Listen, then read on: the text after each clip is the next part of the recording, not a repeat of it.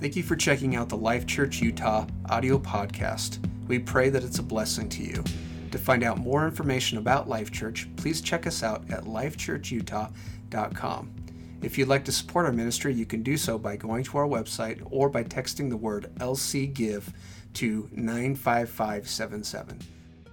So, uh, we're, we are starting a new series called This Is Us. And this, this uh, will be a series about relationships. And of course, we're going to be focusing on marriage. That's going to be part of it. But uh, hopefully, realize it is much more than just marriage uh, that we are going to be talking about. But we are surrounded by relationships.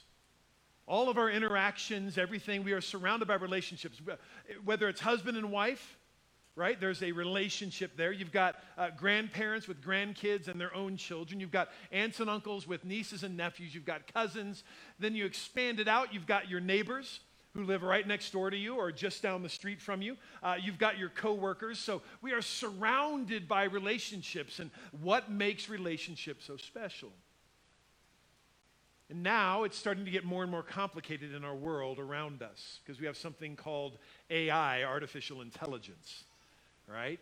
And I was watching a video the other day, I think it was a TED Talk or something like that, and uh, they had a conversation between AI and somebody who was unsuspecting uh, setting up a hair appointment for somebody. And the person on the end of the line who was at the hair appointment place had no idea that they were having this conversation with not a real person, but with artificial intelligence, blurring that line of relationship right? And in our world around us, these are things that we are going to have to deal with that Jesus and Paul and the disciples never had to deal with intelligence and what actually makes relationships. And then we even add to that just the simple fact we see around us right now people are marrying robots and calling them and calling that love. I mean, it's true. I mean, it's absolutely true. It's happening. And my prediction here's my prediction. You're going to see it happen more and more and more. Because people are confused by what it means to be in relationship. And our world is so skewed and so broken in the relationships that people search something that they can control something that they can program so that they can figure it out. If you're married you realize you can't figure it out. Right? It's just it is it is fun so, where to start? My wife's not here today, so I can get away with all sorts of things. So, this is exciting. She is uh, up. My oldest daughter turns 24 today. So, Kelsey turns 24 today. And that makes me feel old, right? Yeah, definitely getting there. Definitely getting there. So, uh, but no grandkids yet. That, that'll happen one of these days, right? Um, so, uh, over the next four weeks, uh, we are starting today in the purpose or purpose in relationships. What, what's the purpose of relationships? We're going to talk about marriage, talk about our relationship with one another, and then outside the walls of the church, the importance and the purpose of those relationships. Next week, we're going to talk about roles in relationship. We're going to look at roles in marriage and hopefully dispel a few myths when it comes to marriage. Just like today, we're going to be talking about it and dispelling a few myths um, but uh, also roles that, uh, of relationship in the larger body of Christ that we interact with every single day. Then we're going to take a look at connections in relationship and, and the, the trajectory of joy that we should have when we connect with one another and, and that heartbeat and, and forgiveness and dealing with some of the more difficult aspects. And then the very end, I'm uh, super looking forward, because today's Super Bowl Sunday, so I can say super. I am super looking forward uh, to our last Sunday. We're looking at legacy and relationship. So, what is the legacy that we leave behind in all of our relationships, our marriages, our family within the body of Christ here? And, and a, a, a really fun, I think, creative way for us to respond for the whole church on uh, February 24th. So, uh, please make sure you're here for no other weeks. Skip them all, come to the last one. So, uh, no, don't do that. don't skip any of them. You got to be here for all of them. So, uh, but it's going to be a, a powerful moment for us as a church answering today. Does marriage have a purpose? Do, you know, do our relationships with one another have a purpose? Our relationships at work have a purpose? Is there a purpose in dating? All right, for those who are not married. Well, even if you're married, you should still be dating, by the way. That's a very important. Uh, dating your spouse. That's, let me clarify that uh, really quickly. right? dating should be part of your life, uh, even if you are married. So, Um, so, you know, uh, we shouldn't go blindly into relationships. We need to discover that foundational purpose for those who are married currently, those yet to be married, those committed to the single life. So, where do we start? And I think a great place to start is Ephesians chapter 5. And we're going to dig through this entire chapter, you know, off and on through the whole chapter. But Ephesians chapter 5, verse 1 says,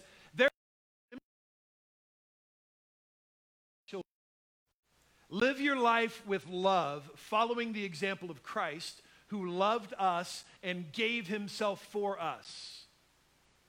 Imitation. How many of you have children? Raise your hand really quickly. You've got children, all right. And how many of them imitate you? How many of you, they, they surprise you when they Im- they've imitated something that you really didn't want them to imitate? right? They say something that they shouldn't do that, and they point back at you.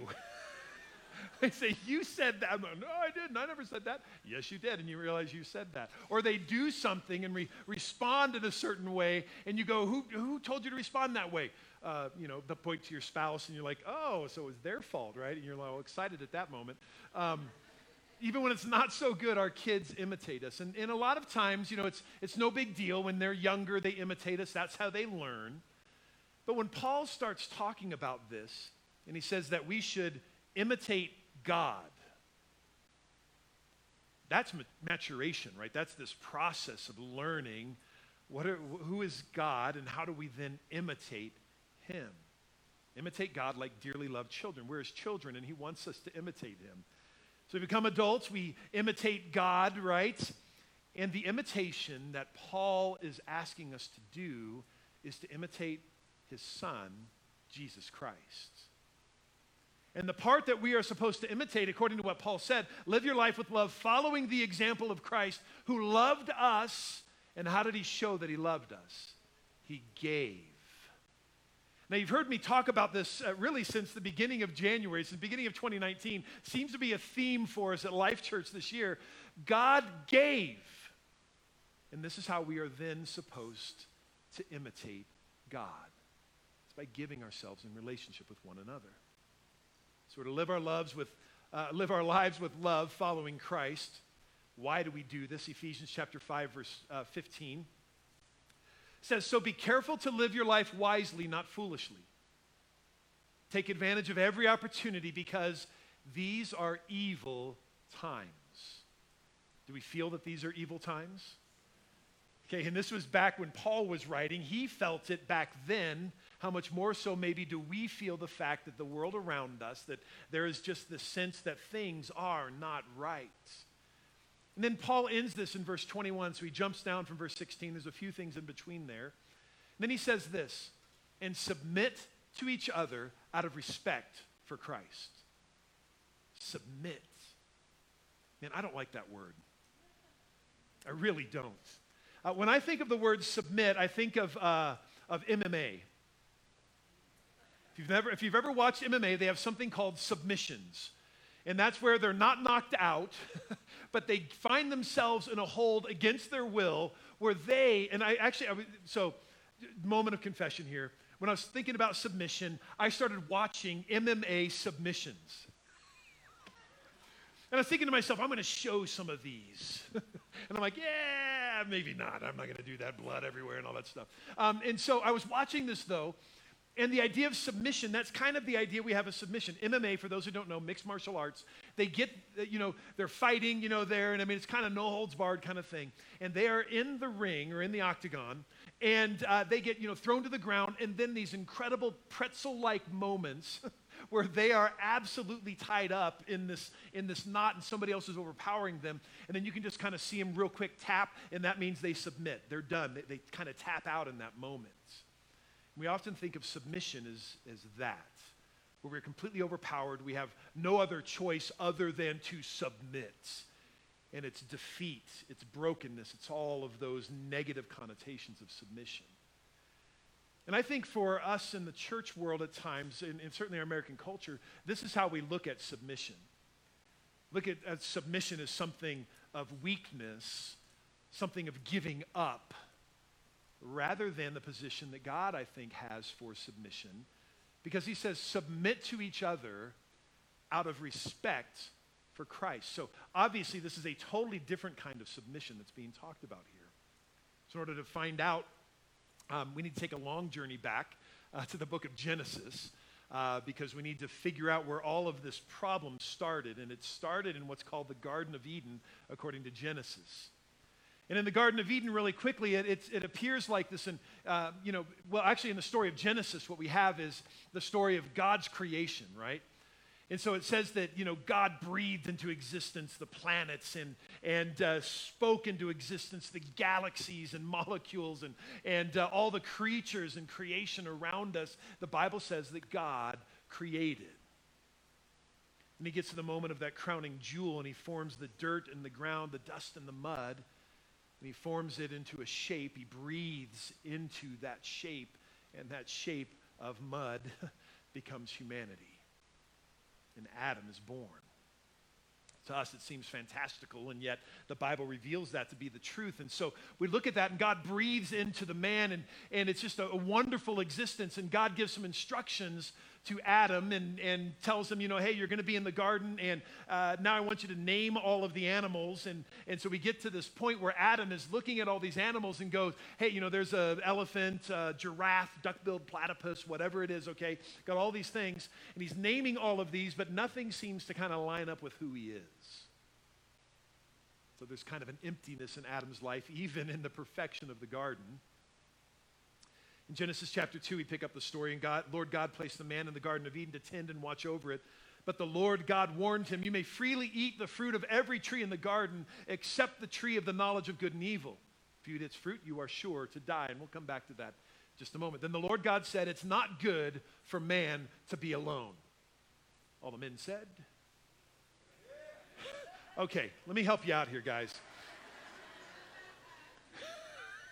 Should have been a hearty amen right there in that moment, all right? it's not good for man to be alone. I will make a helper who is just right for him. So Lord God caused the man to fall into a deep sleep. It's good to take a nap, guys, once in a while, because look what happens. While the man slept, the Lord God took out of the man's rib and closed up the opening. Then the Lord God made a woman from the rib, and he brought her to the man. At last, the man exclaimed, The woman of my dreams, right? he's asleep, and here, here she comes. The one, this one is bone from my bone and flesh from my flesh. She will be called woman because she was taken from man. This is the story of that creation of the first man and woman. And I love it because God made it so easy for Adam in this moment. For those who are in the dating scene, you realize it is not this easy anymore. right? For those who are in that moment, right? So, uh, can I help you out real quick? If, if you are in the dating, I'm going to help you out real quick. I have got some lines that are going to just open the door. You ready? It's hot. In, is it hot in here? Or is it just that the Holy Spirit is burning inside of you?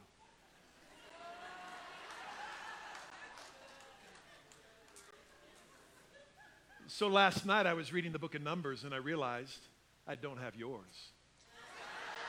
Uh, uh, uh, uh.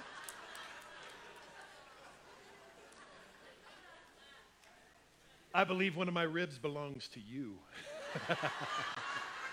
there you go. I didn't know angels flew this low. yeah, I could do that one right there. You and me, we're like loaves and fishes we just might be a miracle together. Ah, there you go. That's smooth. The good Old Testament one. How many times do I have to walk around you to make you fall for me?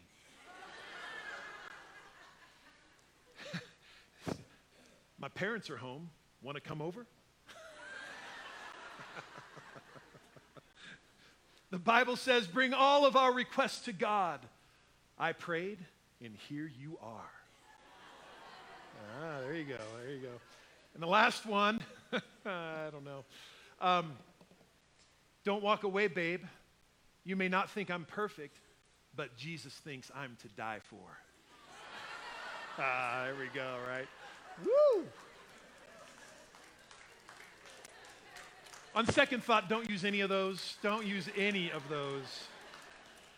Oh, boy. So it says in Genesis that he created male and female in the image of God. It appears to be an idyllic uh, existence for them. They're there in the garden, things are going right. Uh, they've got basically the whole world for the two of them. The world is their oyster, right? Isn't that a phrase? Tending the garden, God walking with them. But along with the gift of life in the garden was a command not to eat in this one tree. Where do Adam and Eve find themselves? Right by that one tree that they shouldn't be. They have, a, I've never, they have the entire world to be in, right? And yet they choose to be right next to the biggest temptation of their life. Reminds me of me, right? So the story unfolds. Adam and Eve face this decision. They choose to eat the fruit that God had commanded them not to eat, and they fall. Bible says their eyes were open. They recognized that everything has changed now. Where before there was no shame, all of a sudden they feel shame at their nakedness, and they clothe themselves. Where before there was relationship, now there's isolation. They, they run and hide from God. The blame game starts to happen. God questions them, questions Adam first. Adam, why did you do this? What does Adam say? The woman made me do it. Guys, don't do that. It's not a good thing. The woman made me do it. What does Eve say? The serpent made me do it. There's a curse placed on the serpent. There's a curse placed on the ground. There's a curse placed on relate. I mean, it is. It just ruins everything, and we wonder why today marriage is so difficult, relationships are so difficult, workplace is so difficult, because sin has changed everything. So, what does submitting? Paul says, right, that we should submit to what? So, what does submitting look like? And man, I've been talking way too long, but here we go. You ready for this? So, what I want to do is I want to go through what does submitting to one another look like in three different areas. The first area we're going to talk about is in marriage. And this can be difficult to talk about because our culture today looks at what I'm going to say next in the, in the next couple of minutes and it proves to them that the Bible is outdated and irrelevant and unnecessary today because we've moved on from these archaic views of relationships within marriage. But I think as we unpack this together, I really hope we begin to understand what God was speaking to this idea of husbands and wives. So I'm going to read this, and as I read this, point out some areas there might be some tension as I read it. Ephesians chapter 5, verse 22, starting there.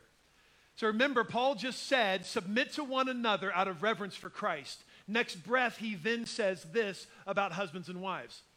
So submit to one another out of reverence for Christ. For wives, this means submit to your husbands. Let me just stop there. Instantly, there's a pushback, right? Submit to your husbands. Then he goes on, as to the Lord. For a husband is the head of his wife. I don't like that, Pastor. For the husband is the head of the wife, as Christ is the head of the church. He's the savior of his body, the church. As the church submits to Christ, so you wives should submit your, huts to your husbands in everything. Anybody feel a little bit of tension right now, right? We feel that within us because our culture bucks against submission. Then it goes on for husbands, this means love your wives just as Christ loved the church. At that point, it's really good. It's like, oh, yeah, that's the easy. it's easy one to love my wife. Gave up his life for her to make her holy and clean, washed and cleansed, washed by the cleansing of God's word. Gave himself. So we have this idea here, and then it goes on. So again, I say each man must love his wife as he loves himself, and the wife must respect her husband. From Genesis, we see this, this moment where relationship is right. Adam and Eve, in, a, in really what it feels like a, a perfect relationship. There's no strife, no brokenness, no shame, no isolation. It is the right way that things should be. And then sin enters the world and corrupts it all and breaks it down very, very quickly. So when sin entered the world, it ruined the harmony of marriage not because it brought headship and submission into existence, but because it twisted headship and submission. It twisted that, that original relationship that we see in the Garden of Eden, where th- there was a, a way that God had created. And sin breaks that. And today, we struggle against that always. It twists the humility by which we men should lead our wives. It twists submission into uh, some unknown foreign thing into uh, like manipulation or an unwillingness. For men, it, it leads to hostile domination or maybe even lazy indifference. Sin has corrupted headship, sin has corrupted submission. It's broken. And we wonder why in our marriages we struggle. We wonder why we, we buck up against this all of the time. And God says, this relationship needs to be redeemed. This relationship needs to change. Now, if this is true, then redemption, the redemption we anticipate with the coming of Christ is not the dismantling of the original created order of loving headship, willing submission, but a recovery of it from the ravages of sin, and that's what we see in Ephesians. Paul is giving us a picture when it works right, when there's a correct perspective, when you've got submission, because the picture is this metaphor of marriage, the submission is us. Uh, us to Christ, right, as, um, as the church is to Christ. And there's a loving relationship as Christ gives himself to the church. When those things are in operation and correct, all of a sudden headship and submission no longer become a stumbling block, but they become a place of celebration within relationship. Headship is not the right to command and control, it's the responsibility to love like Christ. And husbands, to give yourselves to your wives. Now, I find my goal as a husband, I, I love my wife dearly. And my job as a husband is to love her like no one else. I don't want anybody sneaking in in our relationship, right?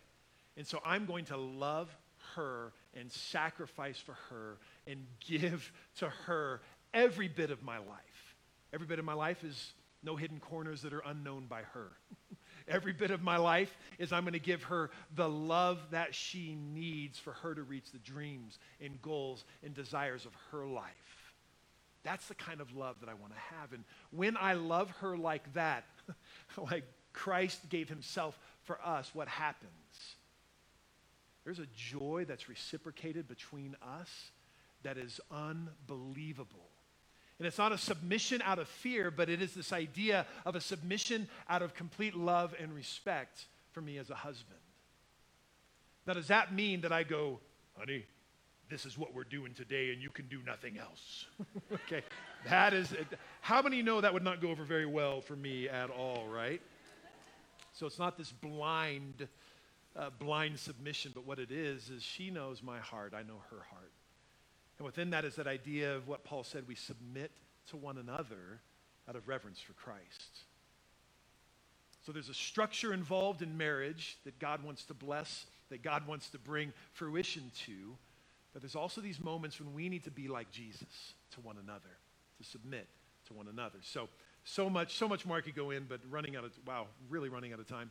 Um, so we who are married have a huge responsibility to see our marriage marriages more than just for us more than just some sort of fulfillment between my wife and I.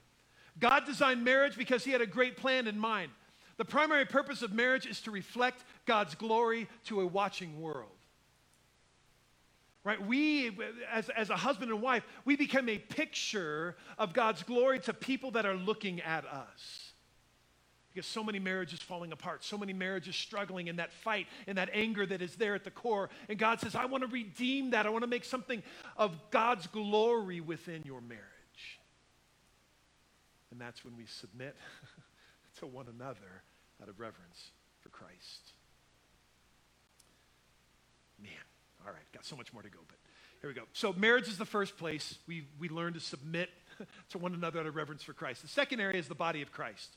Right? So that's referring to us who are here today and many other churches across the valley, those Bible believing churches that are gathered together. This is the body of Christ. So, what does it mean for us to submit to one another? So, ready for a shotgun? I'm going to read really quickly here. You ready? Here we go. It's going to show up on the screens, and sorry if this is too quick, but be at peace with one another. Love one another. Be devoted to one another in brotherly love. Honor one another above yourselves. Live in harmony with one another. Stop passing judgment on one another. Accept one another then, just as Christ accepted you. Instruct one another. Have equal concern for one another. Serve one another in love. Carry each other's burdens. Uh, be patient, bearing with one another in love. Be kind and compassionate to one another, forgiving each other. Submit to one another out of reverence for Christ. In humility, consider others better than yourselves. Okay, and there are many, many, many more of those one another's in the Bible. So, what Paul is telling us is there needs to be a redemption of our relationships between each other in the family of God. We need to be a people that are marked by forgiveness, marked by mercy, marked by bearing one another's burdens, not just saying, hey, it's going to be okay, but coming alongside of people, those in the body of Christ, saying, I want to walk with you in the season where your marriage is falling apart. I want to walk with you and bless you. I want to help you as a parent because your children are far away from the Lord. I want to walk with you in this season, to bear each other's burdens. This is what God has called us to be as the people of God here in the family of God as we submit to one another when we honor Christ.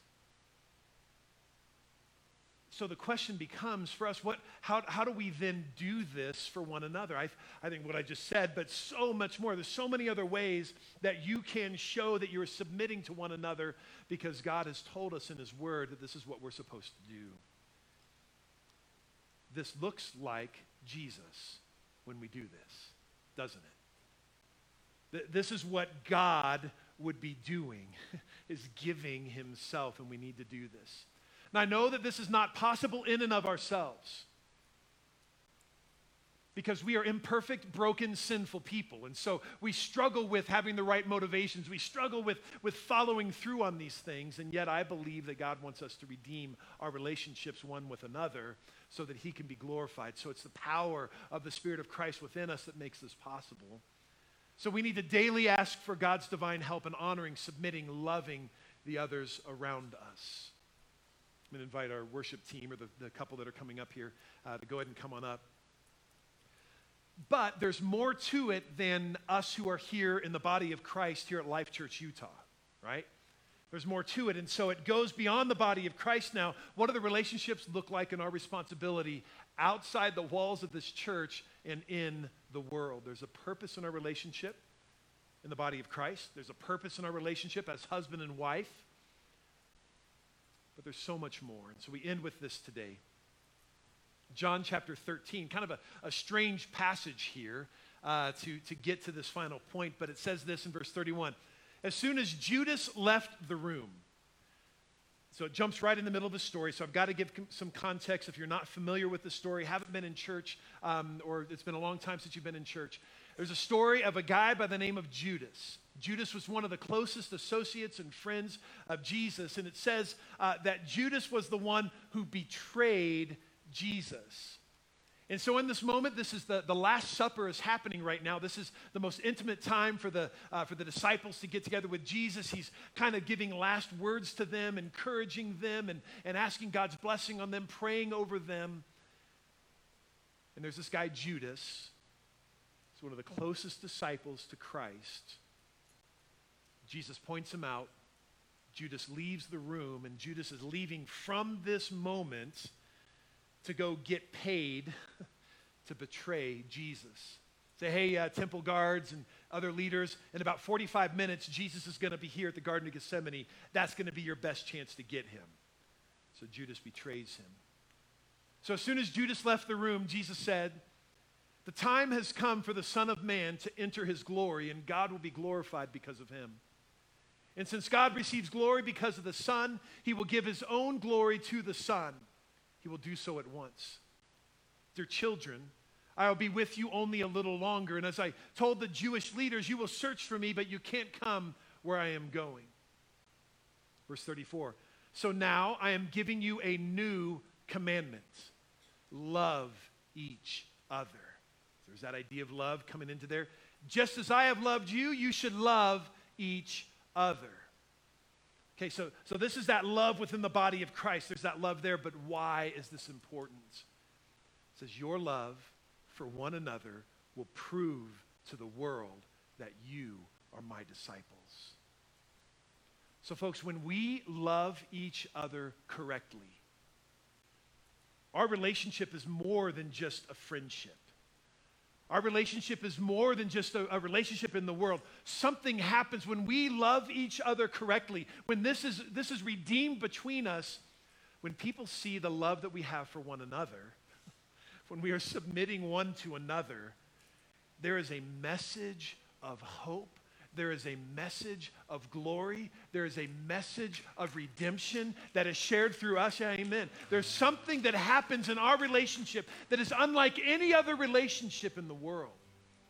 So when we love each other correctly, people see Jesus. People see, can you believe that? People see Jesus when we love one another correctly. That to me is an incredible story that needs to be told. When we have been redeemed, right relationship with one another, with our spouses, there is a bigger story at play. This purpose begins to enlarge from a selfishness, a me centered, fallen view to the fact that our relationships become a picture of God. We represent God when we love each other well. When we love each other well, when we submit to one another out of reverence for Christ. In our marriages, in the relationships that happen here in the body of Christ, and then that just bleeds and spills over into the lives that we come in contact with every day. This is Pastor Eric. Thanks so much for checking out our Life Church podcast. We pray that it's a blessing to you. For more information about Life Church, check us out at lifechurchutah.com.